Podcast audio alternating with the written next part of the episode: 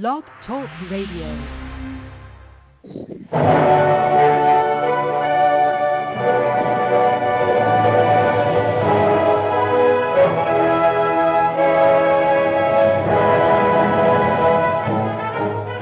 Ladies and gentlemen, welcome to Movie Addict Headquarters with your host, Betty Jo Tucker, author of Confessions of a Movie Addict, right here at www.blogtalkradio.com.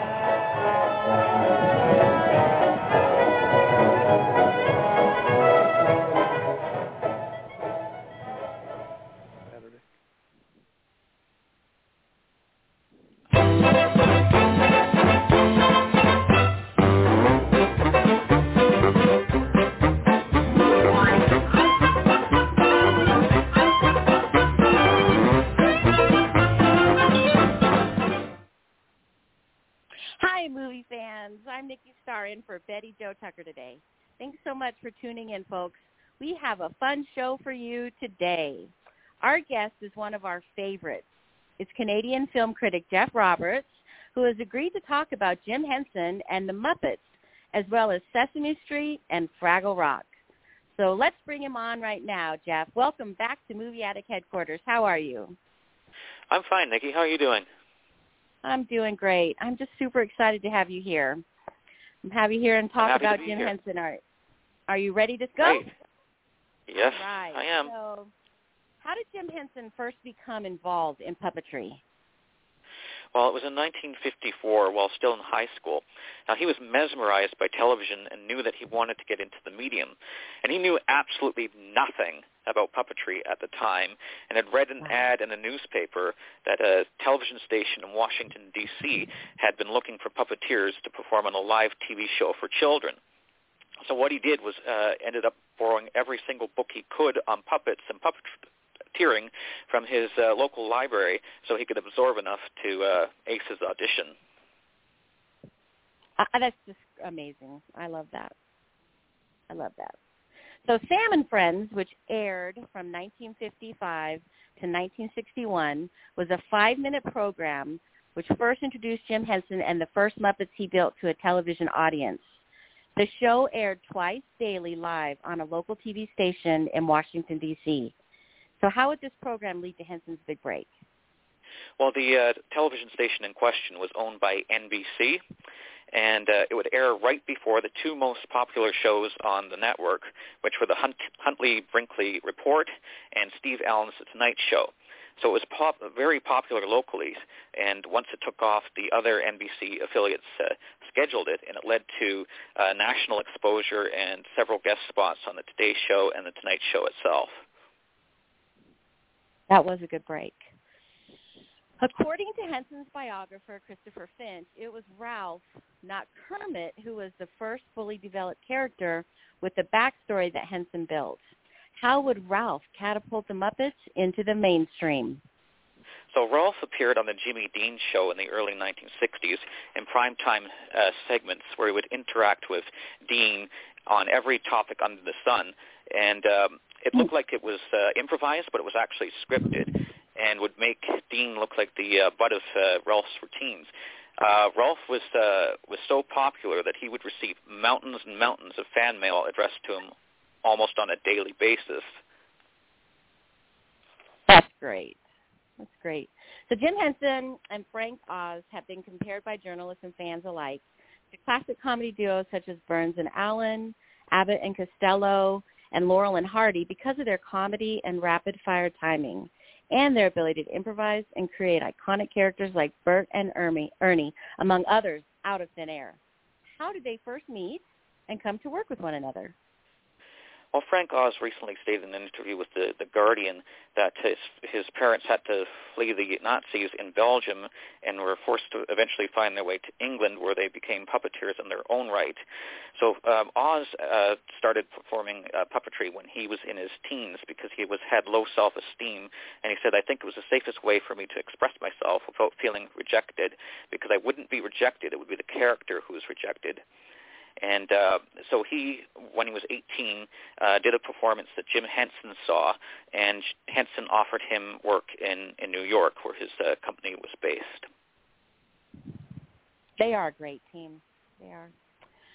So why did the pilot for Sesame Street bomb with the focus group of preschoolers it was tested on, and how did the producers fix that problem? Well, the producers of Sesame Street knew that preschoolers were able to memorize jingles for products that were advertised on television. They decided to use these same techniques in those ads to sell kids on the alphabet, math, and literacy. Now, the pilot focused too much on the adult characters and uh, child characters that were living on the street and making it such a happening place to be. And the only time the test audience was engaged when was was the uh, Muppet characters were showing up on screen, and it was uh, in too few inserts. So they then decided mm. to make the Muppets the focal point of the show rather than the background. That that um, that was such a great decision. What a great decision. So Big Bird and Oscar the Grouch are two of Henson's most iconic characters, but they were not on Sesame Street when it began in 1969. How did Henson discover puppeteer Caroll Spinney and design these characters specifically for him to portray? Well, Henson discovered Caroll Spinney at a puppetry fest- festival uh, a year or two before he began on Sesame Street. Spinney had put together his own puppet theater and an act that he had only performed once to success that involved the blending of puppetry and animation. Now, the, this uh, time when he did the act, it absolutely bombed because everything that could go wrong with the act did.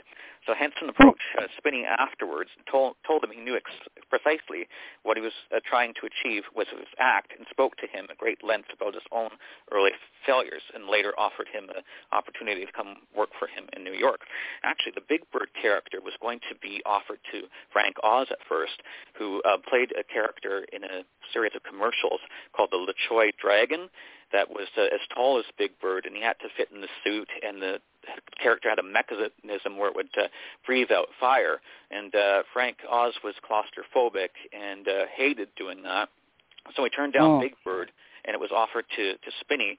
Uh, Oz actually said the other day that he was uh, happy that uh, Spinney took the the the character on because he played portrayed Big Bird with a purity that uh, that Oz said wouldn't be there if he had uh, done the character. Mhm. Mhm. It's one of my favorites. The idea for the Muppet Show spawned from two failed television pilots called The Muppets Valentine Show and The Muppets Sex and Violence in 1973. Henson had become pigeonholed because of Sesame Street as a children's entertainer and not someone who create, could create something for adult audiences. He would hold meetings with NBC, ABC, and CBS, who all rejected the Muppet Show. So how did a London producer named Laurie Lew Grade save the day? Well, Lew Grade was a renowned uh, British talent agent who, according to the Muppet Wikipedia uh, website, wanted his own uh, affiliate of ITV television network, and he couldn't get it. So he created his own network called ATV and gave Henson the funding he needed for the first season of The Muppet Show on the condition that those episodes were going to be filmed in uh, in Britain and uh, and be syndicated. Um, to other uh, networks and stations all over the place. I'm so glad they did so that. that. so Fraggle Rock, we're going to go to Fraggle Rock now. Fraggle Rock's first producer, Duncan Kenworthy, thought of the idea for an international television series with Henson's Muppets that could be filmed in one place and contain inserts that reflected each country and their cultures that purchased the program. How did this idea lead to a series of meetings for a project originally dubbed the International Children's Show that evolved into Fraggle Rock. Well, Kenworthy had been working on the Arabic version of Sesame Street and pitched his idea to a colleague named Peter Orton, who told uh, Henson of the idea. And it didn't go anywhere at first until Kenworthy pitched it to someone else, and Henson found out about that. So he said to Kenworthy, why not do the program with us? So this led to three initial meetings in, ni- uh, in 1981 at the Hyde Park Hotel in London with Henson's creative team. Henson would then map out the plot, worlds, and characters while seated on an airplane and have multiple meetings later on to flesh out the series and add to lists uh, and binders, uh, which uh, they had for the Fraggles, Doozers, and Gorgs that said, what do we know about them? And it would, they would keep adding stuff that was, they would dream, dream up. So it was, was easy sell for the, um, for the program to um, to different networks uh, and cultures around the globe because they could shoot their own uh, inserts with uh, with uh, human characters and uh, Sprocket the dog. I see. When the COVID-19 pandemic started in March 2020, some of the Fraggle Rock performers got together with Apple and their Apple TV streaming service to do a series of shorts called Fraggle Rock Rock On that were filmed socially distanced from the confines of each puppeteer's houses. How did the popularity of these shorts lead Apple to announce a new full-length series called Fraggle Rock, Back to the Rock, that premiered on that platform on January 21st?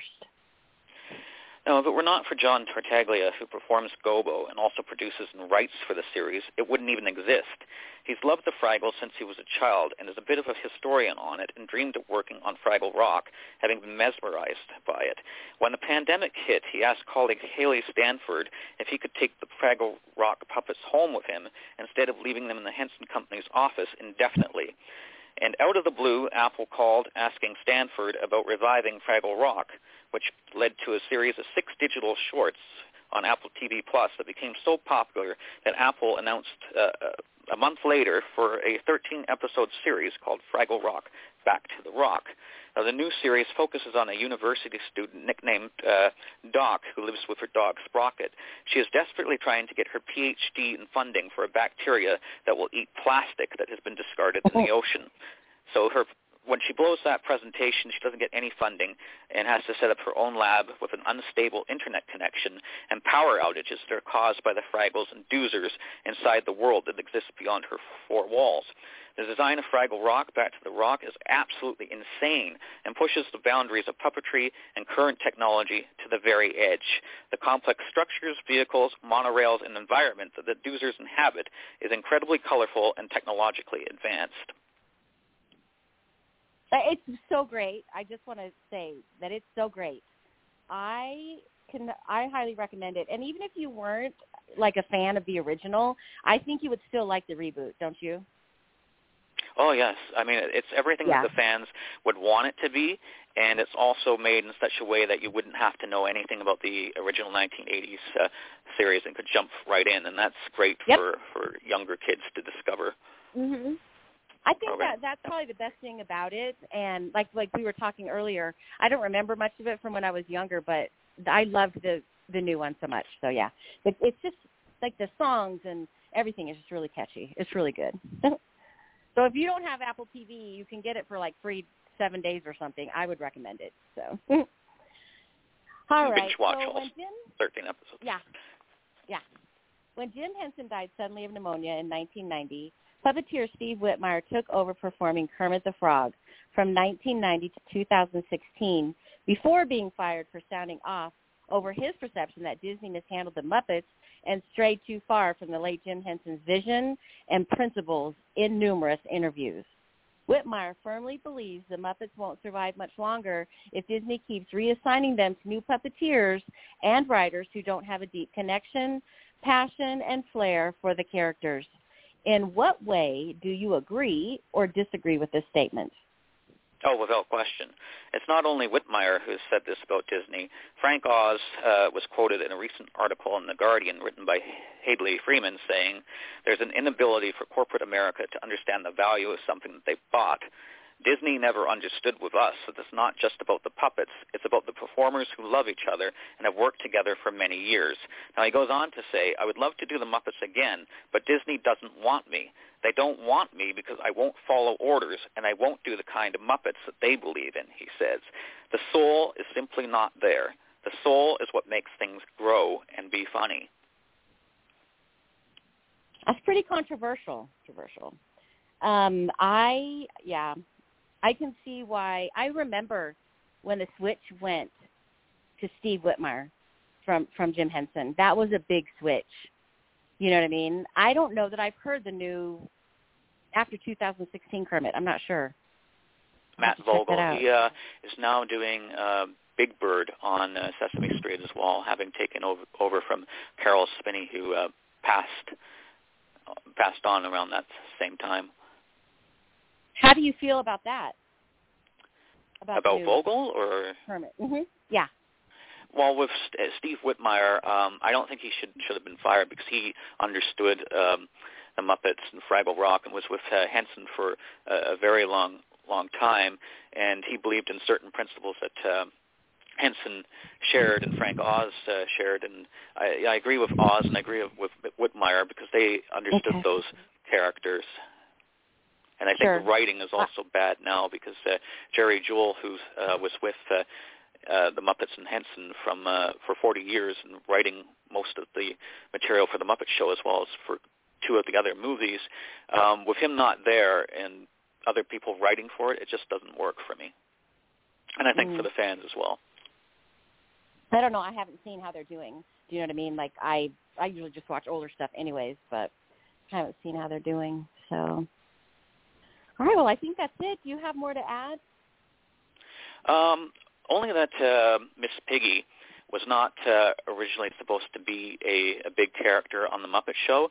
In fact, she was a, a background character that was only supposed to appear once and uh, hit Kermit. So Frank Oz did a take that they improvised where he's just fooling around and hit Kermit so hard with a karate chop and that hi-ya sound that she has that uh, it just evolved and the the company had to keep making new snouts and and uh revising the idea for her as it went along, and then she eventually became the diva that we all know her for. But she started out as Mhm. a very uh, ugly-looking pig. I did not know that. Wait, who? Okay, so we still have a little bit of time, and I'll just do a little bit of questioning then that wasn't written down. Who's your favorite? Who's your favorite? My favorite Muppet? It's got to be Oscar the Grouch, Grouch because he can get away with just about anything that's uh, that's uh, that's scripted, and he's the antithesis of Big Bird. So I always loved how he uh, he would uh, bounce things off of Big Bird and and that, and what he would get Weren't away they great with. together? Mm-hmm, Oh yes, but they were all- they were Also, both too- played by Harold Spinney. So Yeah. it was he was playing both of them, and one was the antithesis of the other. So awesome. I love that. Also, too. Okay, so you know that with those writers that if their parents were watching Sesame Street with the kids, and so sometimes the humor would be not adult in a bad way, but you know what I mean, like sarcastic where an adult would get it and is great. I like that. You know, and then and all the lessons were fabulous, so that's great. And then, do you have a favorite movie? Like, do you like the Christmas ones and you know, like those kind of things? I don't. I don't like anything um, past uh, what uh, Jim Henson did himself. Um, I love Really? the the Muppet movie, the first one in, that uh, Yeah. came out in 1979, because it's um, kind of the ultimate uh, road trip movie, and It Kermit is. is uh, trying to uh, not be uh, dealing with a guy that's trying to make a frog leg uh, restaurant and wants him as the, the pitchman for for his uh, for his ads. He has a different idea that's about uh, you know dealing with his friends and happiness and pursuit of dreams. And the dream of uh, of Doc Hopper is to uh, you, you know fry up frog legs and have him as the spokesperson for the restaurants. Uh-huh. Uh-huh. I I guess I don't I just like all Muppet stuff, but I can see I totally understand what you're saying about because I don't know much like you are an expert on them. So I but that is my favorite movie by the way. That one of all of them, that's my favorite one. I can't imagine that it's not anybody's favorite because it's so great. I love it so much. Muppets take Manhattan's a close second for me. Mhm. Yeah, I like that because one. they're too. putting on they're putting on a variety show. Uh, Kermit goes missing because he's been hit by a car and has amnesia, and they have to try to find him. And uh, before the the show uh, premieres, literally the the uh, same day or the day after. That one's a lot of a lot of fun to watch. It is fun. They okay. That's the thing about the the movies and the Muppets is they are just so much fun. And for me, when I'm entertained, I want to get away from reality, and so it helps me get away from reality like that. Okay, so on the Muppet Show, you know the two older gentlemen in the um theater. Statler and Waldorf. Yeah. Yes, I love them. I love them so much. Do you know And anything about them? Any trivia? well, they were named after um, two uh, hotels in, in in New York, actually, and it was um, Jim Henson and a puppeteer named Richard Hunt um, that uh, made those those characters what they they were. Hunt would uh, would work on a lot of uh, Muppet uh, programs. He originally uh, he originated the character Scooter, which is uh, the uh, nephew of the person that owns the the Muppet Theater, and of course Scooter's the character that more or less is is there like a hanger on, but um, they kind of humor him all the time because he's the the person who has the relative that owns the theater in which they perform. So I love Waldorf and Statler. I kind of think like they're the uh, Siskel and Ebert of the Muppets. Yes, I am so glad you said that because I think about that a lot. That is such a great analogy. I agree. I don't know if it was on purpose, good. but I mean, uh, one of them looks like uh, Siskel, and the other one kind of looks Uh-huh. like like Ebert when you think about it. Yeah. Well, they are. They were such a great duo that, I mean, I don't know. They just did such a good job that having that having them in a Muppet form, you know, maybe was not even conscientiously thought of. But yeah, they did it. All right. Well, do you have any more things that you want to that you want to share about the Muppets before we wrap up? Well, actually, there is an amazing book that just came out. It's a 224-page book on the history of uh, Fraggle Rock called Fraggle Rock, The Ultimate Vis- Visual History. You can get it from Amazon or any bookstore. But it goes through the um, concept draw- drawings, the memos that Henson and his team sent back and forth, um, how they developed all the, the characters, and um, you know, just the history of, of the show and s- stories that you wouldn't uh, know about or even think about about the, the show and the characters. So it's a great book that came out uh, just in time for the uh, uh, series that uh, debuted on Apple TV Plus and for the uh, 40th anniversary of the of the show, of the original show itself. That's great. I'm glad you got that too. I really appreciate you coming on today and talking to us about the Muppets and about Fraggle Rock and and just all. I like to listen to people who have a passion, and I can tell that you really, really, you know, cared about it. at least about the Jim Henson part of the Muppets. So that's good.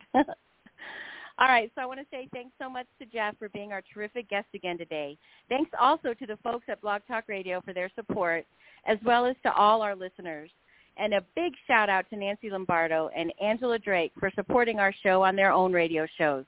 Nancy's the host of What's the Buzz right here on Blog Talk Radio every Monday and Friday morning at 10:30 Eastern Standard Time. And Angela hosts a variety of shows on 502 Fallen Angel Radio. That's all for now. Be safe, everyone, and have a good day. Make sure you check out Fraggle Rock.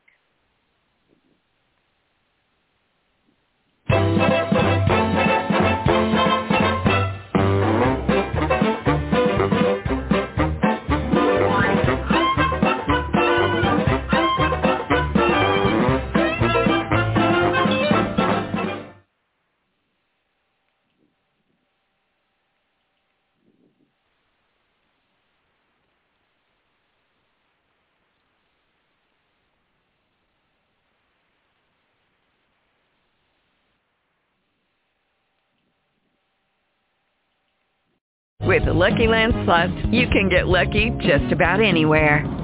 This is your captain speaking. Uh, we've got clear runway and the weather's fine, but we're just going to circle up here a while and uh, get lucky. No, no, nothing like that. It's just these cash prizes add up quick. So I suggest you sit back, keep your tray table upright, and start getting lucky. Play for free at LuckyLandSlots.com. Are you feeling lucky? No purchase necessary. Void where prohibited by law. 18 plus terms and conditions apply. See website for details.